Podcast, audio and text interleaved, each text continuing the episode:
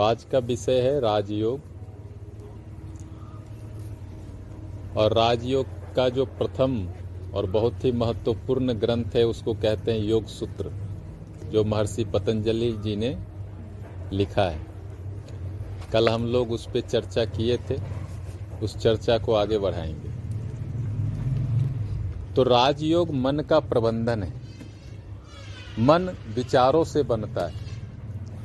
तो विचारों का प्रबंधन, मन का प्रबंधन ठीक हो तो जीवन अच्छा होता है। मन को राजयोग में चित्त कहा गया। तो महर्षि पतंजलि के इस राजयोग के ग्रंथ पे महर्षि वेद व्यास जी ने भी कमेंट्री किया है, लिखा है। तो उन्होंने लिखा है, यह जो चित्त है, यह चित्त कहाँ रहता है, उसके हिसाब से इसका चाल चलन होता है, इसका स्वभाव होता है, इसकी वृत्ति होती है। और यह चित्त बदलता भी रहता है, विकास भी करता है। जैसे हम छोटे थे, बच्चे थे एक समय, फिर किशोर हो गए, फिर जवान हो गए, फिर प्रौढ़ हो जाएँगे, फिर वृद्ध हो जाएँगे, यह शरीर भी पाँच चरण से विकसित होता है। ऐसे मन को भी महर्षि पतंजलि के इस कमेंट्री में वेद व्यास जी बता रहे हैं, पाँच चरण में मन भी विकसित होता है। तो मन जहाँ रहता है, जिस चरण में रहता है, उसको बोलते हैं चित्त भूमि। भूमि मतलब जगह, स्थान प्लेस जहाँ मन रहता है। यह पाँच प्रकार का होता है। मूड, पहला जो होता है वो मूड होता है। हम बोलते हैं ना, फला आदमी मूड है। आदमी मूड नहीं है, उसका मन मूड है। और मन भी मूड नहीं है, मन जिस जगह पे है, वह मूड है। यह एक मन का स्थान है जहाँ मन रहता है। इसका यह मतलब नहीं कि जो व्यक्ति मूड है, कल विकसित नहीं होगा। यह एक मन की अवस्था है। इसको डंकी से तुलना किया गया है, गधे से। यह जो मूड मन होता है, गधे की तरह होता है। कहते हैं ना, वह आदमी गधा है। आदमी नहीं गधा है। अभी मन की जो अवस्था है, मन जहाँ है, वह गधे जैसा व्यवहार करता है। गधा कैसा होता है? धोबी पहले क्या होता था? धोबी उस पर कपड़ा लाद देते थे। वह सुबह जाता था, फिर भर दिन वहीं गंगा किनारे घास खाता था, घूमता था, बैठता था, फिर शाम को घास लेके और कपड़ा लेके वापस आ जाता था, फिर सो जाता था। यही था गधा का जीवन पहले, अभी तो वॉशिंग मशीन आ गया। तो गधे का काम रुक गया, वो जहाँ है वहीं है। लेकिन गधा का मतलब है एक ऐसा मन जो कुछ सोचता ही नहीं, कुछ सीखता ही नहीं। जैसा है, एक पैटर्न पे चल रहा है। तो उसको कहते हैं मूढ़ मन। लेकिन मूड मन से हम आगे बढ़ सकते हैं, योग के अभ्यास से, ज्ञान के अभ्यास से। मान लो कोई मूड है तो उससे नफरत नहीं करना है। उसको योग सिखाना है। योग के अभ्यास से, प्राणायाम के अभ्यास से वह मन विकसित हो सकता है। मूड से जब विकसित होते तो होता है क्षिप्त। मन बोलते हैं, क्षिप्त। क्षिप्त मन को बंदर के मन से जोड़ा गया है। बंदर को आप देखे। बंदर एक जगह नहीं रुक सकता। उछलता रहता है। आप यहाँ भी देखना, कभी बंदर आता है तो उस आम पेड़ पे जाएगा, फिर फूल को तोड़ेगा, फिर पत्ते तोड़ेगा, पूरा गड़बड़ करके फिर चला जाएगा। एक बार मैं जा रहा था ऊपर हिमालय में तो रास्ते पे ही बंदर बैठे थे। तो मैं बोला, अरे, अब तो मुझे डर लगने लगा, इतने बंदर मैं क्या करूँ? तो मुझे याद आ गया, बंदर का मन तो क्षिप्त तो होता है, ये तो बैठ ही नहीं सकता। और सच में ऐसा हुआ, एक मिनट बाद वो खुद ही चले गए। यह हमारे मन की अवस्था है। हम बोलते हैं, यह नौकरी कर लूँ। फिर वो नौकरी जैसे मिलती है, बोलते हैं, वह नौकरी कर लूँ। यह कार खरीद लूँ। जैसे कार आता है, गाड़ी की हाथ में चाबी आती है, बोलता, अरे, ये कार से तो अच्छा वो कार था। हम कुछ भी खरीदते हैं या कुछ भी करते हैं, तत्क्षण मन बदल जाता है। यह घर ले लेते हैं। वह घर का जैसे चाबी आएगा, बोले, अरे, वो घर ले लेते यह क्या है? यह बंदर वाला मन है। कहीं स्थिर नहीं रहता है। कभी ये चाहिए, कभी वह चाहिए, और जो चीज़ मिल जाता है, वही मिट्टी हो जाता है। कल तक वो तुमको सोना दिख रहा होगा कि काश ये मिल जाता। और जैसे ही मिला, बंदर का स्वभाव है, ये तो बेकार है। दूसरा चीज़ चाहिए। पिज्जा चाहिए। पिज्जा खाने जाते हैं। जैसे पिज्जा प्लेट में आया अच्छा ये तो बेकार है, बर्गर चाहिए।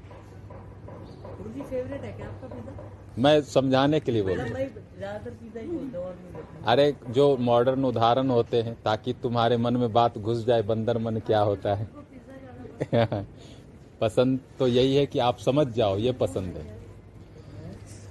सोनू जी मोमोज बोला करो। ठीक है। तो जो जैसे आपके मन में मोमो आता है, आप मोमो खरीदने जाते हैं। और जैसे मोमो प्लेट में आता है बोलते हो यार मोमो नहीं चाहिए, कुछ और चाहिए, है ना? तो ये बंदर मन है, लेकिन इससे घबराना नहीं है। इससे घबराना नहीं है। यह भी मन की एक अवस्था, यह चित्त भूमि है। योग के अभ्यास से आप इससे भी आगे जा सकते हैं। फिर आप योग का अभ्यास करते हैं तो आप विक्षिप्त मन में पहुँचते हैं। पहले से बेटर है लेकिन इसकी तुलना की गई है तितली मन से बटरफ्लाई माइंड तितली को आपने देखा? किसी फूल पे जाती है थोड़ी देर बैठेगी बंदर से ज़्यादा बैठेगी क्योंकि सुगंध लेगी शहद बनाएगी थोड़ा देर बैठेगी फिर उड़ जाएगी।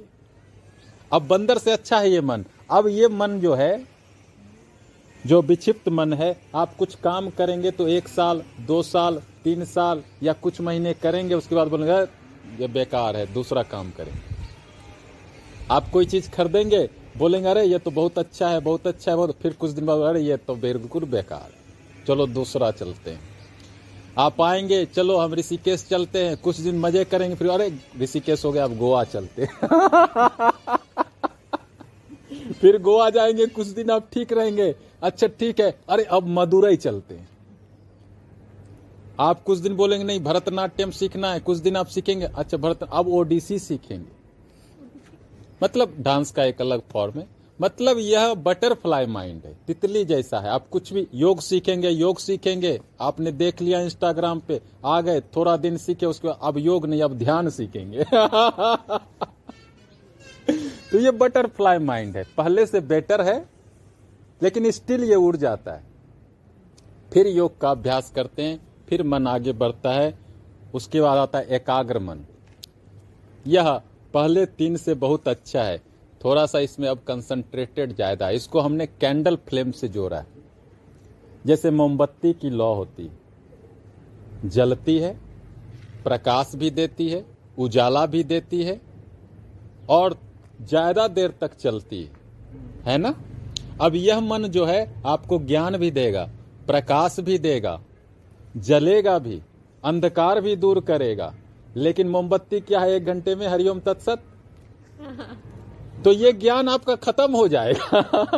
रहेगा जैसे आपके जीवन में होता हो कभी कभी बहुत अच्छा आप स्वास्थ्य रखते होंगे सुंदर रहते होंगे आपका आचार विचार व्यवहार सब अच्छा रहता होगा ज्ञान भी ठीक चलता होगा और अचानक जब मोमबत्ती खत्म आप खत्म। पहले से बेटर है लेकिन ज्ञान टिकता नहीं है खत्म हो जाता है। ज्ञान आता है, ज्ञान चला जाता है। स्वास्थ्य आता है, चला जाता है। आनंद आता है, चला जाता है। टिक नहीं रहा है। यहाँ सभी ज्ञानी बैठे हैं। कोई नहीं बोल सकता कि हम अज्ञानी हैं, क्योंकि आप तो हमको भी ज्ञान दे देते हैं। तो मतलब ज्ञान है तभी तो दे रहे हैं। लेकिन वो ज्ञान टिकता नहीं है। यह भी मन की अवस्था है। इसको जानना चाहिए। इससे भी आगे जाना चाहिए। तो लास्ट जो आता है, उसको बोलते हैं निरुद्ध। क्या बोलते हैं? यह पूरा एकाग्र मन है। इसको हम यौगिक मन कह सकते हैं। इसको हम कह सकते हैं वह मन जो ध्यान में स्थित हो गया। वह मन जो आत्मा से संबंधित हो गया। यहाँ आपको आत्मा के प्रकाश का, आत्मा की शांति का, आत्मा के आनंद का, आत्मा के ज्ञान का अनुभव होने लगता है। क्यों? क्योंकि अब यह मन हिलता नहीं है। बिल्कुल स्थिर हो गया, शांत हो गया। जैसे मान लो एक कमरा है, उस कमरे में हवा नहीं जाती हो और उसमें एक दिया जला दें। बिल्कुल अकंप जलता है, प्रकाश देता है, स्थिर रहता है। कुछ ऐसा ही आपका मन हो जाएगा। स्थिर हो जाएगा, शांत हो जाएगा, प्रकाश होगा, ज्ञान होगा, शांति होगी, आनंद होगा, हिलेगा नहीं। तूफ़ान भी आ जाए, नहीं हिलेगा। कुछ भी हो जाए जीवन में, उठा से पटक हो जाए पटक से उठा हो जाए मन हिलेगा नहीं। यह योग की अवस्था है। तो ये अवस्था एक बार आ जाती है तो फिर कभी नहीं जाती। नहीं जाती। है इसको आने में ही क्योंकि यह मन अब आत्मा से संबंधित है। मान लो यह एक पुल है। यह पुल जो है इसी को मन कहा गया है। हम इधर जाते हैं मान लो इधर संसार है। तो जब मन संसार की तरफ़ जाता है तो संसार में विक्षेप ज़्यादा है। तो मन हिलता रहता है, क्योंकि विक्षेप ज़्यादा है डिस्ट्रैक्शंस ज़्यादा है। लेकिन जब हम इधर आत्मा की तरफ़ जाते हैं तो हम क्या बोलते हैं? आत्मा एक है, परमात्मा एक है तो वहाँ एक ही है। तो यहाँ विक्षेप नहीं है। यहाँ वही है जो सत्य है। तो यहाँ जब पहुँचते हैं तो आप शांत हो जाते हैं, क्योंकि अब यहाँ द्वैत नहीं है। लेकिन संसार में जाते हैं तो अलग अलग चीज़ें हैं। इसी को कहा गया मुक्त मन। समाधि मन। तो मन जब संसार में जाता है, बंधन में पड़ता है, वहाँ कर्म है, इच्छाएँ हैं, विचार हैं, वासनाएँ हैं, संस्कार है तो मन बंधन में पड़ता है। इधर जा रहा है, निरुद्ध की तरफ़ मन जा रहा है तो वह मुक्त हो रहा है। वह बंधन रहेगा, मुक्त रहेगा। जैसे एक पक्षी है। पक्षी पिंजरे में भी पक्षी ही है। और वही पक्षी बाहर है, वह पक्षी ही है, पक्षी एक ही है। आपका मन जो है यदि बंधन में भी है तो मन ही है। और वह मन मुक्त हो जाता है तो मन ही है। लेकिन मुक्त मन को यहाँ कहा गया निरुद्ध मन, क्योंकि इसका जगह बदल गया। है ना? तो इस पाँच अवस्थाओं से जिसको चित्त भूमि कहते हैं, यह मन गुजरता है और योग को प्राप्त होता है। अब दूसरा टॉपिक है समझने का चित्त विक्षेप। यह पतंजलि योग सूत्र में समाधि पाद में, प्रथम चैप्टर में, प्रथम अध्याय में तीस नंबर सूत्र चित्त विक्षेप के बारे में बताता है। चित्त आप समझ रहे हैं मन। विक्षेप मतलब होता है मन का हिलना, डुलना, भागना, तंग होना। तो मन से ही तो ध्यान करते हैं, मन से ही तो ज्ञान अर्जन करते हैं, मन से ही तो व्यवहार करते हैं, मन से ही तो विचार करते हैं। तो मन में यदि विक्षेप पैदा हो, चित्त में विक्षेप पैदा हो तो योग में गति नहीं होगी। तो पहले तो यह समझना है कि विक्षेप किन किन कारणों से होता है। ताकि हम कारणों को दूर करेंगे तो योग में, ध्यान में, ज्ञान में आगे बढ़ सकते हैं। तो इसमें विक्षेप के कारण बताए गए हैं। व्याधि, शैतान, संशय प्रमादा लस्य विरति, भ्रांति, दर्शना लब्ध्वा भूमिकत्वा अस्तित्वानि चित्त विक्षेपस्त्य त्रयाहा कुछ लक्षण बताए गए हैं कि मन में, चित्त में क्यों विक्षेप होता है, मन क्यों तंग हो जाता है? मन तंग हो जाता है तो आप भी तंग हो जाते हैं। आप दूसरे को भी तंग करने लगते हैं। क्यों ऐसा होता है? विक्षेप के कारण। तो पहला विक्षेप क्या है? व्याधि। व्याधि मतलब रोग। जब भी आपको कोई रोग है तो उसको मिटाने के लिए हर संभव प्रयास कीजिए। यदि कोई भी रोग है आपको तो आप ध्यान नहीं कर सकते, योग नहीं कर सकते। है ना? मुझे एक बार कहीं मैं था तो मुझे पेट में थोड़ा दर्द होता था। बहुत साधना करता था। लेकिन साधना में कोई गति नहीं होती थी। तो एक हमारे मित्र बराबर फ़ोन करके कहते थे कि आप कुछ दवाई ले लीजिए। मैं बोला, मैं तो योग करता हूँ, मैं दवाई नहीं खाऊँगा। बार बार उस मित्र ने फ़ोन करके कहा तो मैं डॉक्टर के पास गया। डॉक्टर हमारे मित्र थे। बताए कि, स्वामी जी, आप ना ज़्यादा फलाहार कर रहे हो। तो हम बोले हाँ। तो ये बरसात का मौसम है, फल में कीड़े आते हैं, आपको कुछ कीड़ा लग गया। ये दवाई खाओ, ठीक हो जाओगे। मैं खाया एक दो दिन में ही ठीक हो गया। फिर मेरा ध्यान बहुत अच्छा होने लगा। इसका क्या मतलब? इसका मतलब यह है, कुछ भी बीमारी हो तो अपना पूरा ज्ञान लगाना है, उस बीमारी को दूर करेंगे, तभी योग का अभ्यास होगा। बीमार में आप कितना भी योग करोगे, हो नहीं पाएगा। दूसरा है स्त्यान। स्त्यान। स्त्याना means dullness lack of interest रुचि नहीं होना साधना में। इंटरेस्ट नहीं होना। आपको तो सबको पता है, योग करना चाहिए, सुबह उठना चाहिए, कसरत करना चाहिए, नहीं करते हैं। इसका क्या मतलब होता है? जीवन में रुचि कम है। People are coming to me they are saying me I have no concentration why you don't have concentration? Because you don't have interest in your life. Concentration कहीं वहीं आएगा जहाँ इंटरेस्ट होगा, रुचि होगा। आपको मान लो मोमो अच्छा लगता है, समझो अच्छा लगता है। आपको कंसंट्रेशन होता है कि नहीं वहीं? आपको मान लो आपका जो भी प्रिय व्यक्ति है अच्छा लगता है, वह अभी इस डोर से आ जाए, आप सब खड़े हो जाओगे, दौड़ जाओगे। होगा ना? सब भूल जाओगे और खुश हो जाओगे, समाधि में चले जाओगे एक मिनट के लिए।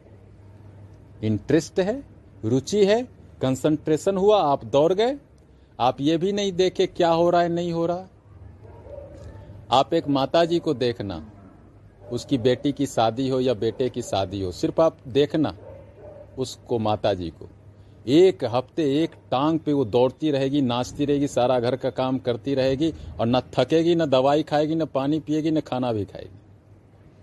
क्या हो गया? इंटरेस्ट है शादी में, रुचि है। रुचि है तो सारा काम उसको लगता है मैं अकेले निपटा सकती हूँ। तो जीवन में जब रुचि आ जाता है, यहाँ हम योग की बात कर रहे हैं, योग में जब रुचि आ जाता है, आप बहुत ध्यान कर सकते हैं, बहुत शास्त्र पढ़ सकते हैं, बहुत आसन प्राणायाम कर सकते हैं, लेकिन रुचि ना हो, योग आपके लिए पहाड़ हो जाएगा। हिमालय पहाड़ आपके सिर पे बैठ जाएगा। अच्छा सुबह उठ के नहा के ध्यान करना है? अरे बाप रे बाप, हमसे तो ना होगा। लैक ऑफ़ इंटरेस्ट तो कैसे इसको करेंगे? ज्ञान से यह मेरा जीवन है, इसको सुंदर बनाना है, इसको स्वस्थ बनाना है। जब आप बार बार ज्ञान से अपने मन को विकसित करेंगे तो यह डलनेस जो मन का है, यह दूर होता है। फिर है संशय। संशय मीन्स शंका डाउट है ना? जैसे मैंने कहा कि भाई ध्यान करो, तुम्हारा मन सुंदर होगा। तुमको डाउट भी आ सकता है। ध्यान से कहीं मन सुंदर होता है। मैं कहूँ कि भाई, नेति करो, तुम्हारा चेहरा सुंदर हो जाएगा।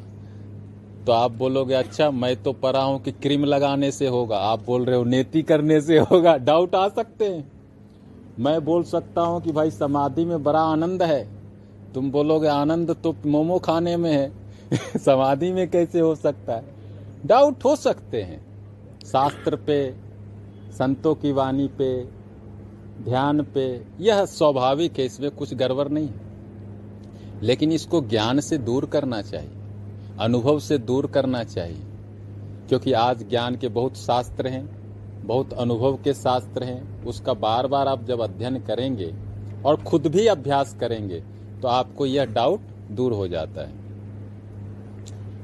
नेक्स्ट इज़ प्रमाद प्रमाद मीन्स हम जानते हैं लेकिन करेंगे नहीं। केयरलेसनेस है ना? जैसे आप जानते हैं कि जब हम क्लास में जा रहे हैं तो चप्पल के लिए स्टैंड बनाया गया, उसमें खोल के जाएँ, लेकिन हम चप्पल इधर उधर फेंक देंगे।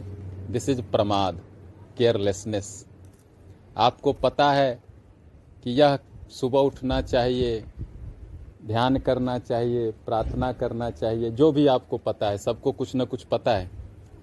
नहीं करते हैं, क्या है? प्रमाद है केयरलेसनेस है। आपको पता है इतना बजे क्लास है, हमको जाना चाहिए।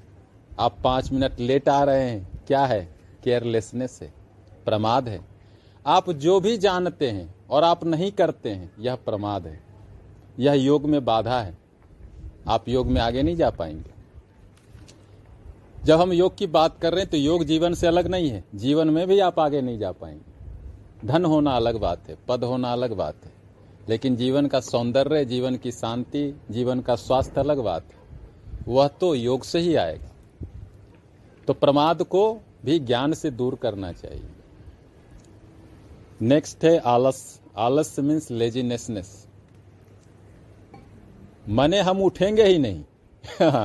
अलार्म बजे तो बजे हम नहीं उठने वाले। कोई उठाए फिर भी नहीं उठेंगे। होता है ना, मम्मी आपको घर में उठाती होगी, पापा भी उठाते होंगे भाई बहन भी उठाते होंगे कभी कि चलो भाई टाइम हो गया, ये करते हैं। अरे अभी छोड़ दो। अभी नहीं उठ सकते हम। अभी ये नहीं कर सकते। इसको कहते हैं आलस। कि मतलब जो काम कर सकते हम नहीं करेंगे, वह आलस है। आप नहा सकते हैं अभी, नहीं नहाएँगे, ये आलस है। जो काम हम कर सकते हैं, लेकिन हम नहीं करेंगे, वो सब आलस है। आप एक्सरसाइज कर सकते हैं, नहीं करेंगे, आलस है। क्यों नहीं करेंगे भाई? तो ये आलस भी योग में बाधा है, जीवन में बाधा है। आप जो भी कर सकते हैं, करें। आप झाड़ू लगा सकते हैं रूम में, लगाएँ। क्यों वेट कर रहे हैं कि दूसरा कोई लगाएगा? आप कपड़ा साफ़ कर सकते हैं, करें। क्यों वेट कर रहे हैं? तो यह आलस है। यदि आप वेट कर रहे हैं, कल करेंगे, परसों करेंगे, नरसों करेंगे, फिर परसों करेंगे, ये सब आलस है। इस आलस से आप योग में आगे नहीं बढ़ पाएँगे। जब हम राजयोग की बात कर रहे हैं तो वास्तव में आपके मन की बात कर रहे हैं। ये सब मन की समस्याएँ हैं। इसको दूर करके ही हम राजयोग का अनुभव कर सकते हैं। अविरति। अविरति मीन्स इंद्रियों का जो आकर्षण होता है, उस पर नियंत्रण नहीं होना। आपके पाँच कर्मेंद्रियाँ हैं, पाँच ज्ञानेन्द्रियाँ हैं, इसमें बराबर आकर्षण विकर्षण होता रहता है। पैर कहता है, लक्ष्मण झूला चल लेते हैं। हाथ बोलेगा कि अरे कॉफ़ी पी लेते हैं। आँख बोलेगा, सिनेमा देख लेते हैं। कान बोलेगा, उससे बात कर लेते हैं। अब सब इंद्रियाँ आपको भटकाने के लिए रेडी है। कांस्टेंट अलर्ट है। कि भैया आपके पास टाइम है तो आपको हम इधर से उधर नचा दें। तो इंद्रियों पे नियंत्रण होना चाहिए योग को सिद्ध करने के लिए। जो ज़रूरी है आप करिए, जो ज़रूरी नहीं है मत करिए। क्या आपके लिए ज़रूरी है? वह सब करिए। जो जो ज़रूरी नहीं है उस पर नियंत्रण रखिए, तभी योग में हम आगे बढ़ सकते हैं। नेक्स्ट है भ्रांति दर्शन। भ्रांति मतलब भ्रम। दर्शन मतलब देखना, भ्रम में जीना। होता है ना, बहुत लोग भ्रम में जीते हैं। मैं एक छोटा सा वीडियो देख रहा था। उसमें दिखा रहा था, एक आदमी बहुत मोटा है। वह दुबला होना चाहता है। उसकी बड़ी इच्छा, वो संकल्प ले रहा है कि मैं दुबला होऊँगा। और वो चिप्स भी खाते जा रहा है। समझ गए ना? मुझे दुबला, अब ये भ्रम है। एक तरफ़ तुम ये होना चाहते हो और दूसरी तरफ़ तुम्हारा व्यवहार अलग है तो तुम भ्रम पाल रहे हो।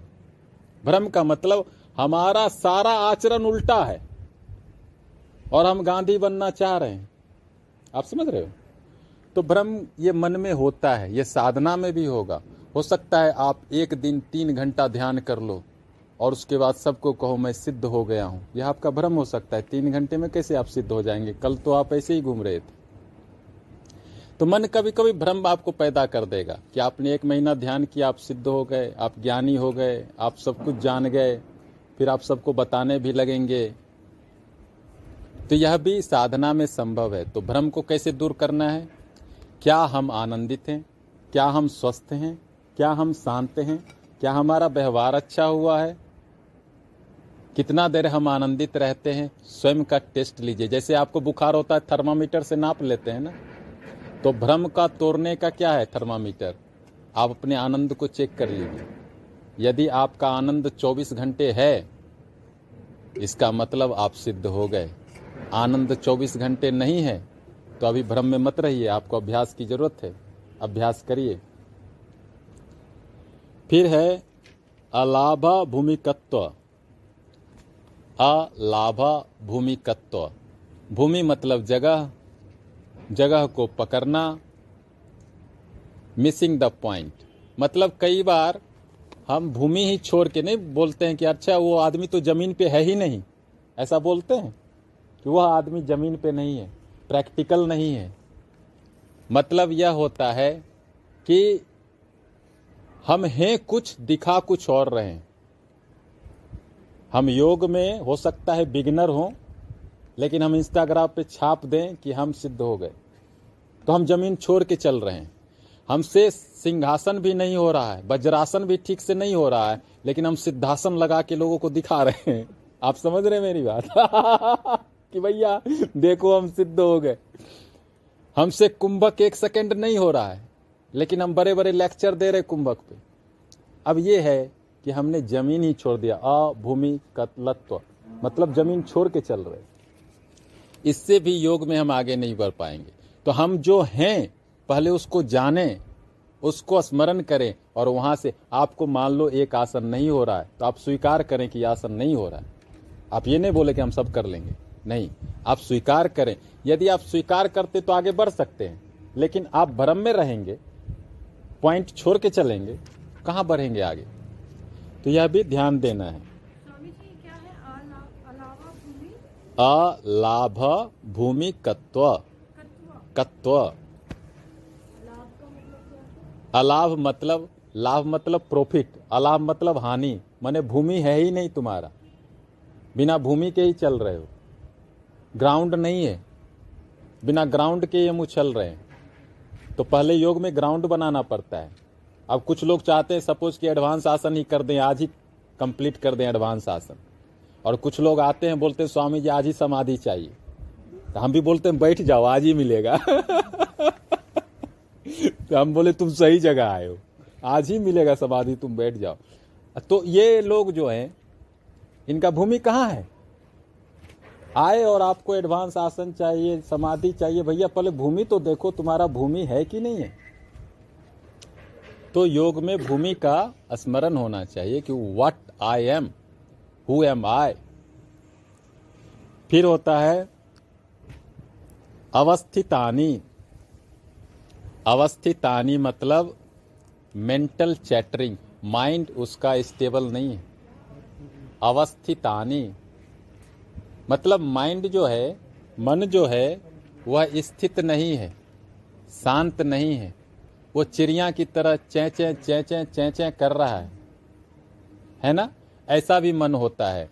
वह योग की बहुत बात करेगा। सेटल्ड नहीं है। करेगा कुछ नहीं। आपको ही समझाएगा कि देखो ध्यान करना चाहिए और आपको ही नहीं करने देगा।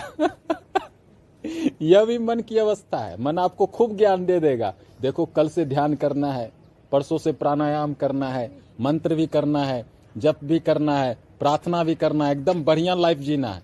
और कल सुबह खत्म हरिओम तत्सत। प्रोकास्टिनेशन भी बोलते हैं। कि अपन सोच के बैठ गए, ये ये करना है, लेकिन कर नहीं रहे। बस बस, वही बात है यही वही बात है यहाँ। अनवस्थितानी। माइंड आपका सेट नहीं है। तो ये सब जो बताया गया है, ये चित्त के पीछे पे है। इससे आपके चित्त में डिस्ट्रैक्शंस होता है, आपका मन हिलता है। और जब तक आपका मन हिल रहा है, ध्यान, समाधि, राजयोग mind management thought management life management will be a dream for you अगला श्लोक है इकतीस।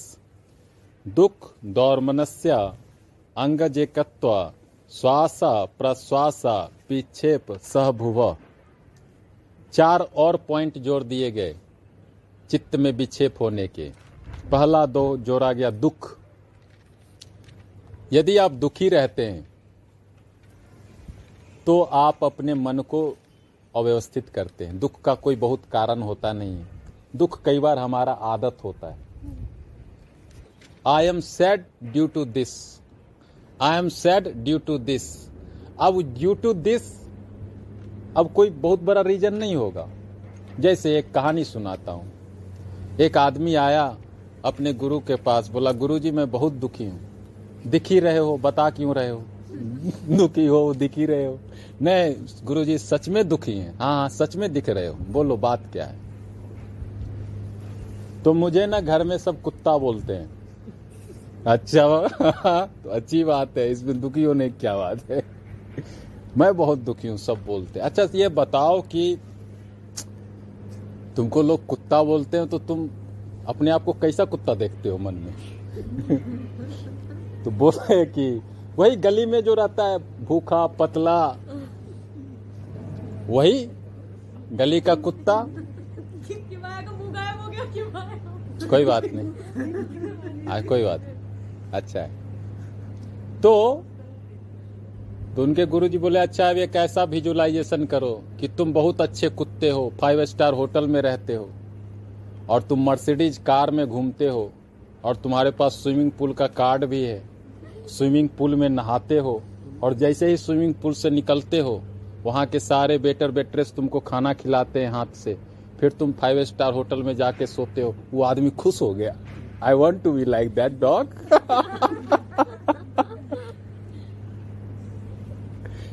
मन है। मन आपको दुखी करता है। दुख का कोई कारण नहीं होता है। छोटी छोटी बात को लेके आप दुखी हो सकते हैं। तो दुख जब भी है, उसको दूर करिए ज्ञान से। ध्यान से। दौरमनस से दौरमनस से मतलब होता है मेंटल पेन चिंता। चिंता भी आपके मन में विक्षेप पैदा करता है। किसी बात को लेके आप चिंतित हो सकते हैं। कोरोना आ गया। आप इतने चिंतित हो सकते हैं कि आपका स्वास्थ्य खराब हो जाए। लेकिन आप उससे चिंतित ना होके अपने स्वास्थ्य के लिए प्रयास कर सकते हैं। है ना? यह भी संभव है? आप प्राणायाम करें, तुलसी खाएँ, नीम खाएँ, ताकि आपका इम्यूनिटी सिस्टम अच्छा हो। और आप चिंता भी कर सकते हैं, चिंता करके आओ, और बीमार हो जाएँगे। तो चिंता भी करना, वह भी मन में विक्षेप पैदा करता है। सभी बातों पे चिंता नहीं करना चाहिए। अंग मेजकत्व, बॉडी का हिलना, जैसे मैं आपको बोलता हूँ, ध्यान में एक मिनट बैठो, और आप एक मिनट भी नहीं बैठ पाते मतलब आपका चित्त में बहुत विक्षेप है। अंग मेजकत्व कत्व। तो शरीर आपका, आप देखना सुबह से रात तक, आपका शरीर हिलता ही रहता है। आप कभी देखना, गौर से एक दिन वीडियो बना लेना सुबह से रात तक। आप कभी स्थिर से नहीं बैठ सकते। इसका क्या मतलब? इसका मतलब चित्त में विक्षेप है आपको। आपको पता नहीं है लेकिन है। एक भूकंप चल रहा है चित्त में। कभी कभी ज्वार भाटा भी चल रहा है। भूकंप आ रहा आंधी आ रहा तूफ़ान आ रहा यह भी इसको भी शांत करना है। ध्यान करना है। बिना हिले डुले बैठना है। पाँच मिनट, दस मिनट आपको अच्छा लगे, नहीं अच्छा लगे डजेंट मैटर क्योंकि सब जो आपको अच्छा लगता है, आपके लिए अच्छा हो ज़रूरी नहीं है। नीम किसी को नहीं अच्छा लगता है, लेकिन जो एक नीम का पत्ता रोज खाएगा, उसको कोई बीमारी नहीं होगा। आयुर्वेद में पढ़ो। तो ये जो शरीर का हिलना है, इसको शांत करना चाहिए। ये आपके मन को शांत नहीं रहने देगा फिर आता है श्वास प्रश्वास विक्षेप। आप श्वास लेते हैं इतना, छोड़ते हैं ज़्यादा, कभी छोड़ते हैं ज़्यादा, लेते हैं कम। तो श्वास प्रश्वास में भी जो विक्षेप है, वह मन को आंदोलित करता है। आप देखना, आपको गुस्सा आया है? आपका श्वास कैसा होता है? देख लेंगे तुमको। होता है? और उदास हो तो कैसा श्वास होता है? बिल्कुल डल। आपके हरेक मनोभाव से आपका श्वास बदल जाता है। आपको लोभ आ गया, काम आ गया, गुस्सा आ गया, उदासी आ गई, चिड़चिड़ापन आ गया। कुछ भी आता है, श्वास की गति को बदल के आता है। What it means it means श्वास का आपके मन पे बड़ा प्रभाव है। इसका यह मतलब है कि यदि हम प्राणायाम से श्वास को ठीक कर ले तो मन के विक्षेप को कम कर सकते हैं। तो श्वास प्रश्वास के विक्षेप से भी आप हिलते रोते रहते तो क्या करना चाहिए? जब भी आप बहुत आपके मन में विक्षेप है, श्वास को शांत करिए प्राणायाम से। करके देखिए, आपका मन बिल्कुल शांत हो जाता है। तो ये जो है तेरह कारण बताए गए चित्त विक्षेप के। और इसको इसको दूर करने के लिए हमको ध्यान करना चाहिए, मंत्र करना चाहिए, प्राणायाम करना चाहिए, ज्ञान का अभ्यास करना चाहिए। जो जो नियम बताए गए हैं योग में, उनको जब करते हैं तो ये विक्षेप हमारे दूर होते हैं। अब हम लोग सीखेंगे चित्त प्रसादनम।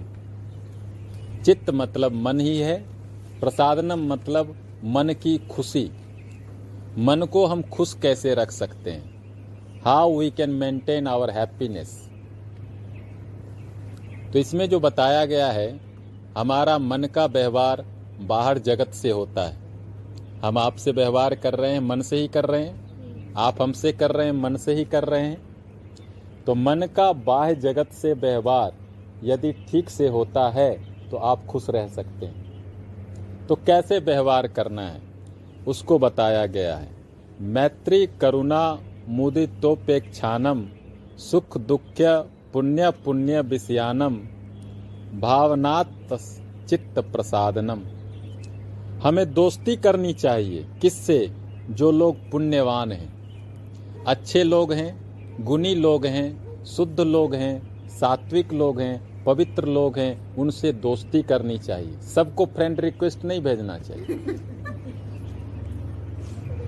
यदि आप सबको भेज रहे हैं तो आप खुद के लिए प्रॉब्लम क्रिएट कर रहे हैं, क्योंकि मन का, खुश रहने का, चित्त प्रसादनम का एक कारण है कि हु आर योर फ्रेंड्स एक फिलोसफर ने कहा कि आप अपने बारे में मुझे मत बताइए। आप अपने दोस्तों के बारे में मुझे बता दीजिए। मैं जान लूँगा आप कौन हैं। आपका संग, आपकी दोस्ती, ये बताती है कि आप कौन हैं, आप क्या हैं। तो यह मन से आता है। तो यदि हमको मन को अच्छा रखना है तो किससे दोस्ती करना है? जो सात्विक लोग हैं, जो पुण्य करते हैं, जो गुणी लोग हैं, जो सही लोग हैं, सबको फ्रेंड रिक्वेस्ट नहीं फॉरवर्ड कर देना है अन्ना सबका रिक्वेस्ट एक्सेप्ट करना है। तो इससे हम अपने मन को व्यवस्थित कर सकते हैं। दूसरा कहा गया है, करुणा करना चाहिए, दया करना चाहिए, प्रेम करना चाहिए। किससे?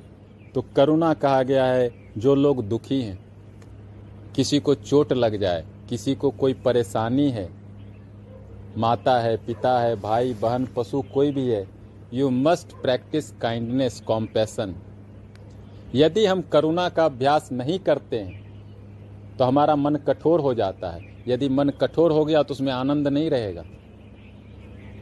हम एक बार साउथ इंडिया में थे। काफ़ी समय रहे। वहाँ एक कहानी, लाइव कहानी आ गई मेरे सामने। वहाँ के जो मंदिर के बहुत बड़े ऑफिसर थे, वो मुझे बताने लगे कि स्वामी जी, ऐसा हुआ, एक दिन मैं आ रहा था ऑफ़िस बहुत तेज़ी से। रास्ते में एक कुत्ता का एक्सीडेंट हो गया। वहाँ से सभी ऑफिसर गुजरे, लेकिन किसी ने कुत्ते की मदद नहीं करी। हाँ मैं बड़ा अच्छा लगा मुझे। और एक जो वहाँ का नौकर है, उसने मदद करी। उस कुत्ते को ले गया, करुणा किया, अभ्यास किया, और बताए कि वह आदमी उस पूरे आर्मी कैंप में सबसे ज़्यादा खुश रहता है।